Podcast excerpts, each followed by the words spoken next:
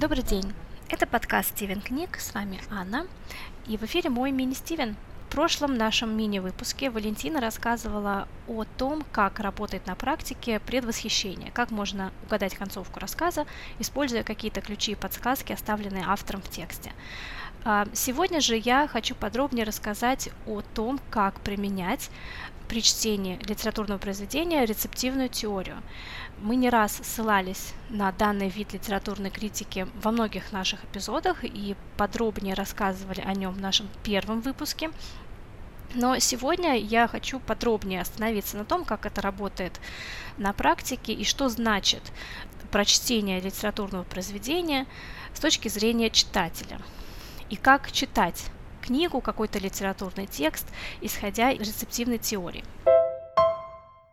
Как можно уже понять из названия данной критической теории Reader Response Theory, даже английское название больше отражает суть данного вида литературного подхода. Здесь прочтение текста, интерпретация текста направлена прежде всего на читателя, на читательское восприятие этого текста и на тот отклик, response, который этот литературный текст вызывает в читателя. Я повторю сейчас немного теории, чтобы, если вы не хотите слушать наш первый выпуск, в чем заключается э, эта теория, рецептивная теория. В процессе чтения читатель сам э, открывает, сам создает те смыслы, которые он находит в этом литературном тексте. Это не односторонняя передача информации от автора к читателю, а скорее общение, сотворчество писателя и читателя. Ну или согласно более уже радикальным а, теориям, автор здесь вообще даже не, не важен, и текст обретает значение только благодаря читателю. Я не буду сейчас рассказывать о различных видах рецептивной теории, которых тоже много и множество подвидов. Я расскажу в общем и покажу на практике, как это работает на примере а, текста Эрнеста Хемингуэя «Кошка под дождем». Существует множество факторов, которые влияют на читательское восприятие текста. Это может быть и личный опыт, и личный читательский опыт, те книги, которые мы уже прочитали, а, возраст, образование, профессиональная даже принадлежность, а, то время, в котором мы живем, та культура, в которой мы родились, те события в мире даже, которые происходят на данный момент. Целый ряд факторов может менять наше представление о том или ином произведении. Очень важно еще и то, что в рецептивной теории большое значение уделяется именно эмоциональному отклику, который литературный текст рождает в читателе. Без этого эмоционального отклика, наверное, невозможно полное восприятие литературного текста. Когда мы обсуждаем какую-то книгу, и мы используем слова «мне понравилось», «мне не понравилось», на самом деле за этим стоит «эта книга мне близка эмоционально, а эта книга нет». То, что там описано, мне никак не отзывается у меня нигде. Также влияет на наше прочтение и то, читательское сообщество, та читательская традиция, к которой мы себя относим и которой мы придерживаемся. Например, если я а, читаю очень много феминистских текстов и очень разбираюсь в феминистской теории, я во, в любом тексте, который я взяла прочитать, там, будь это я не знаю, Пушкин или Беовульф или Моби Дик, я всегда буду там усматривать а, какие-то элементы именно феминистской теории. То есть буду рассматривать этот текст именно с феминистской точки зрения. А, то же самое, если а, меня волнуют социальные проблемы современности, а, в любом тексте я буду искать отражение этих социальных проблем. Или, наоборот, не находить э, никаких социальных проблем, поэтому эти книги, опять же, не будут вызывать во мне никакого эмоционального отклика. Итак, как же происходит чтение литературного произведения направленная на читателя. Прежде всего, когда мы начинаем читать текст, есть какие-то моменты, какие-то элементы в тексте, на которые мы обращаем особое внимание. Какие-то элементы вызывают вот тот самый эмоциональный отклик, а какие-то нет. Что-то в тексте порождает ассоциации, что-то вызывает воспоминания о нашем личном опыте. И, и все это складывается в одну картину и складывается в, наш собствен, в нашу собственную интерпретацию данного литературного текста. Но, конечно, тогда можно сказать, в мире миллиарда людей и, значит, миллиарды прочтений. Нет, на самом деле писатель все равно оставляет некие ключи, некие подсказки к, поним- к пониманию этого текста, ключи, которые помогают нам этот текст активировать, то есть уловить тот смысл или даже создать те смыслы, которые изначально там присутствуют. Этой цели служат такие приемы, как повторение, а, когда какие-то элементы, какие-то слова, какие-то фразы, какие-то описания повторяются несколько раз а, на протяжении всего текста. Это подсказка да, к чему-то. Этой цели служит позиция того или иного элемента в начале или в конце, например.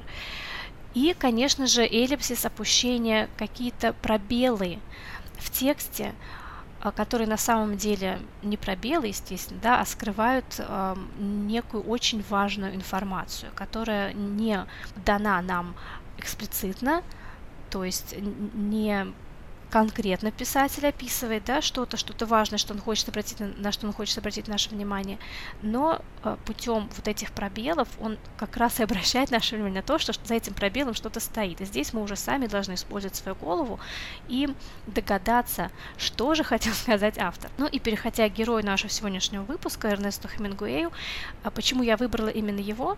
Потому что я считаю, что он идеально подходит под иллюстрацию рецептивной теории.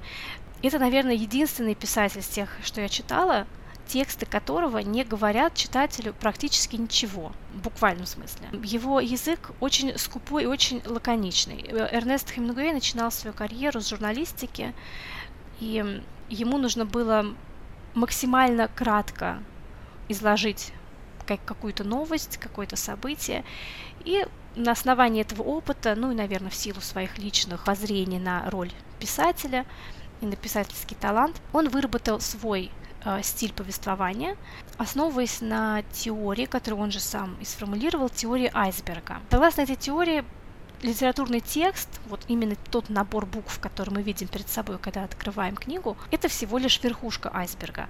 Основное же, основные смыслы, основной контекст, подтекст, основные темы и идеи э, скрываются под водой. Это огромная-огромная такая часть айсберга, которую мы не видим, но которая, тем не менее, там присутствует и который, до которой мы должны сами как-то докопаться и дойти. Так вот, если читать э, Эрнеста Хемингуэя буквально, его тексты действительно не говорят нам ни о чем. У него не найдешь описаний того, что чувствует главный герой, что происходит в душе главного героя, какие отношения существуют между главными героями. Он никакой информации нам фактически э, напрямую не дает. Все это скрыто между строк, все это нужно, как я уже сказала, активировать. Активация текста как раз и происходит посредством того эмоционального э, отклика, который рождается у нас у читателей. Итак, если мы откроем рассказ «Кошка под дождем», вы можете сейчас приостановить этот выпуск и прочитать его. Он не такой большой, и ссылку на него мы дадим в описании, поэтому прочитайте, я подожду. Я попытаюсь активировать этот текст, конечно же, со своей э, личной точки зрения, естественно, да, потому что я в данном случае читатель, я буду воспринимать этот текст, исходя из своих личных ассоциаций и своих, из своего личного опыта. Но, возможно, он совпадет с ассоциациями и опытом других читателей. А если говорить о читательском процессе вообще а, в рамках рецептивной теории, то он проходит а, посредством постановки вопросов. Вопросы, которые направлены, опять же, на читателя. Прежде всего, мы задаемся вопрос, что я знаю об этом писателе, каково мое отношение к этому писателю, каково мое отношение к его книгам, к его к темам, которые он поднимает в своих книгах. Далее мы читаем текст, мы читаем его второй раз, возможно, уже повторно, возможно, третий раз. И мы начинаем постепенно-постепенно находить вот те ключи и подсказки. Опять же, задавая себе, себе, да, все должно ориентировано быть именно на нас, на читателей. Вопросы, например, какие чувства вызвал во мне этот э, рассказ, это литературное произведение? Какой эмоциональный отклик эта книга вызвала во мне?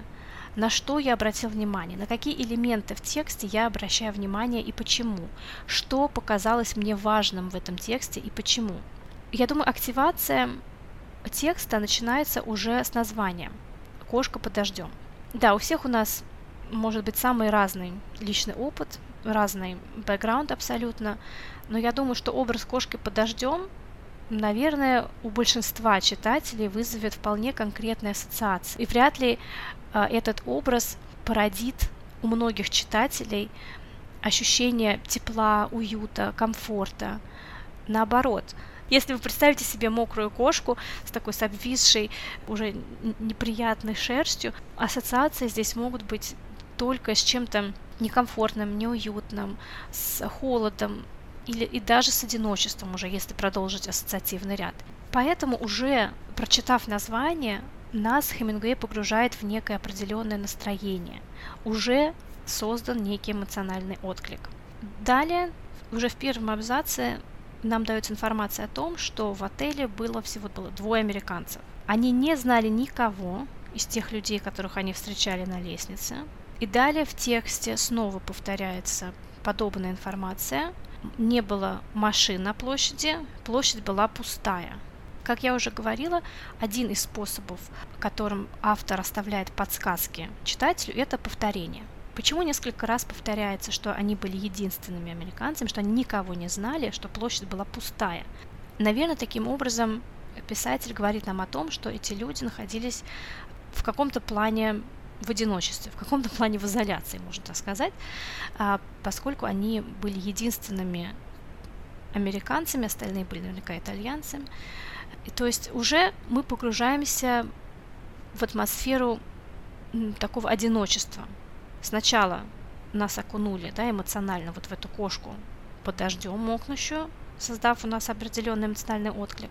И, и после этого у нас создается ощущение одиночества. И вот с таким настроением мы продолжаем читать эту книгу. А упоминается военный памятник War Monument.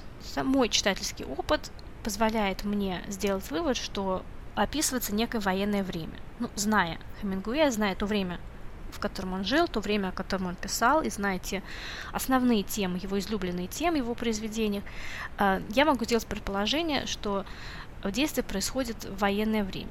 Опять же, да, в моей голове все это объединяется вместе с одиночеством, вместе с отсутствием комфорта, отсутствием уюта.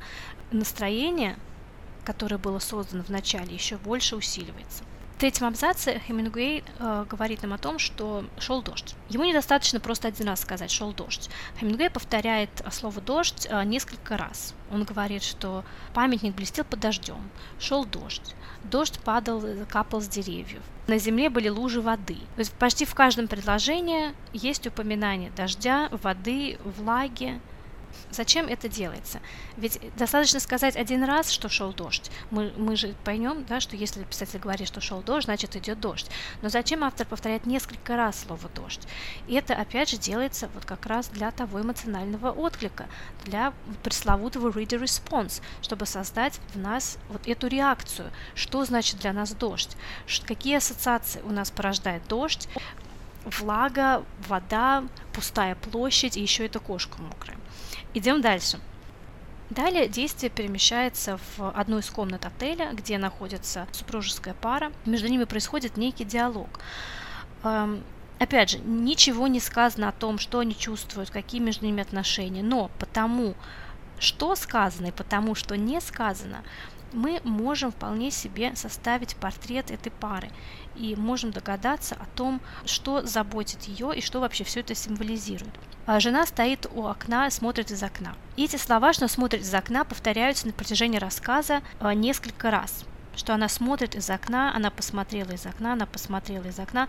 Сделаем себе заметку, почему она постоянно смотрит из окна. Что говорится о муже? Муж читает книгу. Несколько раз повторяется, что он читает книгу. Он продолжал читать. Он спросил, положив книгу. Он говорит, а, отрывая свои глаза от книги. Он снова читал. Предложение «he was reading again» повторяется два раза. В какой-то момент он говорит своей жене «заткнись и почитай что-нибудь». И в конце снова нам говорится о том, что он ее не слушал, он читал свою книгу, в то время как она смотрела из окна. Зачем Хемингуэй повторяет несколько раз такие очевидные вещи, которых можно было бы сказать всего один раз, и вместо этого, может быть, написать о том, что думает муж, о том, что думает жена. Но нет, Хемингуэй не ищет легких путей, потому что, естественно, он хочет, чтобы мы использовали свою голову. Можно предположить, что она, девушка, стремится к чему-то большему. Вот этот акт э, постоянного смотрения из окна на контрасте с тем, что муж ее постоянно утыкается носом в книгу, можно расшифровать как абсолютно разное душевное состояние а, мужа и жены. Но пока мы сделали себе заметку, пока, возможно, рано делать выводы, но мы идем дальше по тексту. А, идем далее по тексту. На что я еще обратила внимание? На то, что муж лежал в кровати, а, опершись на подушке, и читал. И вспоминая что все это происходит в какое-то военное время, создается впечатление, почему он лежит в кровати, опершись на подушке. Не инвалид ли он? Не раненый ли он? Сделаем себе еще одну заметку. Идем дальше. А, посмотрим теперь на жену. А, жена видит на улице, на площади под их окнами, кошку, мокрую кошку, которая скрывается под столом от дождя, пытается как-то не намокнуть. И жена сразу же выходит из комнаты, идет на улицу, но кошки уже там нет. И она почему-то suddenly disappointed. Сразу она становится разочарованной. Почему ей нужна так эта кошка? Почему вообще важна эта кошка и что эта кошка символизирует, и что она означает? Несколько раз жена повторяет то, что она очень хотела котенка, она очень хотела кошку. Такое настойчивое желание иметь э, котенка, ну, в принципе, то, что можно посчитать блажью, э, дает еще один сигнал нам о том, что, наверное, не все хорошо в этой паре что, наверное, у жены есть какие-то внутренние переживания, которые выражаются вот э, таким способом. Опять же, Хемингуэй не говорит нам напрямую о том, что тревожит эту молодую девушку. Но мы идем дальше, и мы можем увидеть еще больше намеков, еще больше подсказок, еще больше ключей. Когда она возвращается в свою комнату, она проходит э, мимо консьержа в отеле, про которого уже нам говорилось, что он ей очень нравился. Тем, что он, наверное, мы делаем вывод, потому что он был вежлив к ней, внимателен к ней. И когда она возвращается в свою комнату, она снова а, проходит мимо него. Здесь нам дается такая информация, что этот консьерж почему-то заставлял ее чувствовать себя очень важной. То есть сразу встретившись с ним, она чувствовала себя очень-очень важной. Это повторяется несколько раз в тексте. Почему нам это важно? Почему Хемингуэй дает нам эту информацию? Может быть, в обычной своей жизни, в жизни со своим мужем, она не испытывает этого чувства, того, что она важный человек, того, что она что-то значит. Когда она возвращается в комнату, открывает дверь, она видит своего мужа абсолютно в той же позиции, что он и был, когда она уходила, на кровати, читая книгу. Он спрашивает у нее, смогла ли она достать эту кошку, и жена разочарованно отвечает, что нет, и сразу начинает как бы жаловаться на то, как она хотела эту кошку. Она говорит, я не знаю, почему я хотела эту кошку, но я очень хотела этого бедного котенка. Совсем не весело быть бедным котенком под дождем, говорит она. В ответ ее муж снова читает. На первый взгляд абсолютно банальная ситуация, из которой уже ничего нельзя выжить. Но а вот сам факт того, что диалога между этими супругами не происходит, о том, что жена говорит о том, что, наверное, для нее очень важно в тот момент, но муж при этом не отвечает. Мне это показалось немножечко странным и, конечно же, э, очень показательным. я думаю, не случайно, опять же, Хемингуэй вставляет это в свой текст – это отсутствие диалога, при наличии диалога. Формального, реального диалога не происходит. Далее жена садится э, перед зеркалом и начинает смотреть на свое лицо, на свои волосы и говорит о том, что она уже устала выглядеть как мальчик. Кстати, почему? Почему как мальчик? Почему она устала так выглядеть? Мы вспоминаем про военный монумент, вспоминаем про то, что муж лежит в кровати, не встает с кровати, возможно, он ранен или не может ходить. Мы можем найти подсказку в наших личных э, знаниях истории.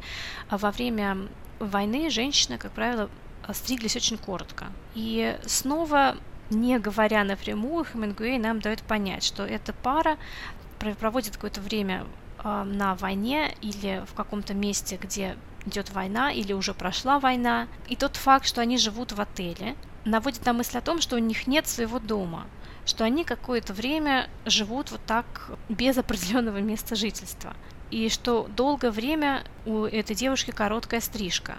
Почему неожиданно именно сейчас она говорит о том, что она устала выглядеть как мальчик, о том, что она хочет отрастить волосы, чтобы можно было собрать их в прическу? Почему именно сейчас, когда она увидела эту кошку под дождем, она начинает говорить об этом? Возможно, не только сейчас она говорит об этом, возможно, эти мысли появились не очень давно. И, возможно, это не первый разговор с ее мужем, такой односторонний фактически разговор. Потому что все время, когда жена говорит, муж дает очень короткий ответ или не отвечает вообще, он читает свою книгу. Дальше больше. Жена далее главной героине говорит о том, что она хотела бы э, иметь свою собственную посуду, есть за столом со свечами, и она бы хотела, чтобы была весна, и хотела бы причесывать волосы перед зеркалом, и хотела бы котенка, и, возможно, даже новую одежду. Почему это важно? На первый взгляд может показаться, что это капризы из избалованного ребенка. Но поскольку у нас уже есть некая картинка, война, отсутствие собственного дома, постоянное проживание в отеле. Вот это еще кошка и эти ассоциации с неуютом, с некомфортом, с одиночеством. И мы можем действительно понять внутренний мир главной героини, можем понять, что ее тревожит. Это отсутствие собственного постоянного жилища, это постоянное, возможно, мотание по каким-то по лагерям, по отелям и так далее. Это тоска по а, какой-то тихой гавани, тоска по постоянному своему гнезду, по нормальной бы жизни, жизни без войны, по жизни, где ты можешь позволить себе отпустить волосы, где ты можешь позволить себе а, есть за красиво сервированным столом, и у твоих ног, чтобы терлась а, кошка, чтобы у тебя была красивая одежда и так далее. Одежда, конечно, здесь и серебро на столе, и свечи, это всего лишь символ, это не именно конкретно вещи нужны этой женщине, а вот именно то чувство защищенности, комфорта и, наверное, постоянства, а, те чувства, которые война у людей, к сожалению, отнимает. К сожалению, после того, как она высказывает свои самые сокровенные переживания, муж отвечает тем, что советует ей заткнуться и что-нибудь почитать. И снова вот этот контраст, это какая-то очень неожиданная жестокость со стороны мужа, со стороны фактически самого близкого человека, который у нее, наверное, есть на тот момент, тоже наводит нас на мысль о том, как одиноко ей, этой девушке в этом браке. Уже в финале книги Джордж, да, кстати, нам говорят его имя, а, в то время как жена остается просто женой. Джордж продолжает читать книгу, а жена выглядывает снова из окна. То есть все осталось так, как и оно начиналось. В конце появляется свет на площади, кто-то стучит в дверь, и заходит горничная с кошкой, передает ее девушке со словами, что это консьерж просил вам передать. Хотя все и осталось в отношениях мужа и жены так, как и есть, тем не менее есть некие изменения. Жена все-таки получила какой-то кусочек того, что она хотела. Это не случайно, что кошку этой девушке передает именно э, консьерж. И это возвращает нас э, к предыдущим абзацем этого рассказа, где говорится о том, что а, жене очень нравился этот консьерж, потому что в его присутствии она чувствовала себя очень важной, очень значимой. И сам факт того, что в конце рассказа, а финальная позиция всегда сильная позиция, перед нами опять стоит фигура этого консьержа, и то, что он делает для жены вот такую маленькую приятную э, вещь, еще больше укрепляет мою теорию о том, что действительно девушке не хватает чего-то в жизни, что действительно она стремится э, к какому-то комфорту. То, что один человек смог ее понять, придает ценность ее переживаниям, легитимность ее переживаниям. Это не просто блажь, и дело это не в кошке, и консьерж смог это понять, что этой девушке, которая живет без своего дома, постоянно в отеле с мужем-инвалидом, он смог понять ее тоску, ее тоску по нормальной жизни, поэтому он просит принести ей эту кошечку. Удивительно, как в таком коротком рассказе Хемингуэй э, смог породить в нас такой сильный эмоциональный отклик. Он представил нам и динамику отношений в, в одной конкретной супружеской паре. Он показал нам мир, жизнь после окончания войны, только после окончания войны и что это значит. Война закончилась, а что дальше?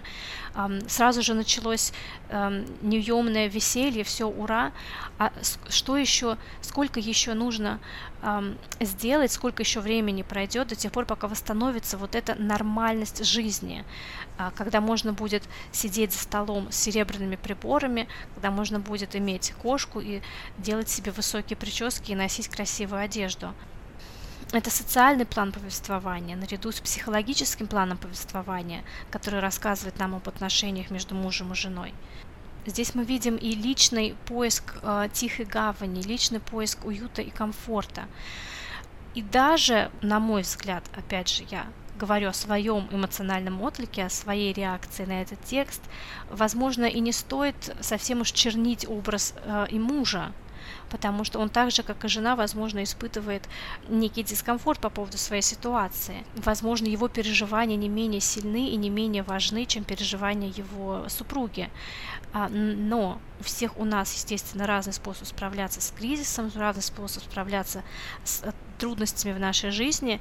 И если для нее это э, спасение лежит через взгляд из окна, то есть взгляд изнутри наружу, для него возможно, пока еще более комфортно оставаться закрыто внутри себя, оставаться в каком-то своем мире внутри своих книг, чем посмотреть вокруг себя и принять жизнь, которая льется на него фактически а, из окна, но которую он пока не хочет встречать и с которой он не хочет пока взаимодействовать. Это тоже разные переживания травмы. И тут мы выходим на, уже на другой а, тематический пласт. И все это в рамках одного маленького рассказика, который занимает а, две страницы А4. Все эти темы Хемингуэю удалось выстроить, не сказав ни слова по одной из этих тем. Эти смыслы, о которых я сейчас сказала, те идеи, которые заложены в этом рассказе, открываются нам только за счет ассоциации за счет нашего личного опыта, за счет того эмоционального отклика, который порождает в нас чтение э, этого рассказа. Мы сами активировали текст, опираясь на наш личный опыт, на наши знания истории, на наше знание творчества Хемингуэя и, конечно же, опираясь на сам текст, на те подсказки, ключи, которые раскидал Хемингуэй по всему тексту, несмотря на то, что он ни слова прямого не сказал нам о том, что он хотел сказать. Возможно, ваши личные ассоциации, ваше личное прочтение этого текста и ваш эмоциональный отклик а, не совпали с моими. Нам будет очень интересно послушать ваши версии о том, как вы читаете этот рассказ или какие-то другие рассказы, и о том, используете ли вы читательско ориентированный подход а, в процессе вашего чтения. Спасибо большое за внимание и до скорых встреч!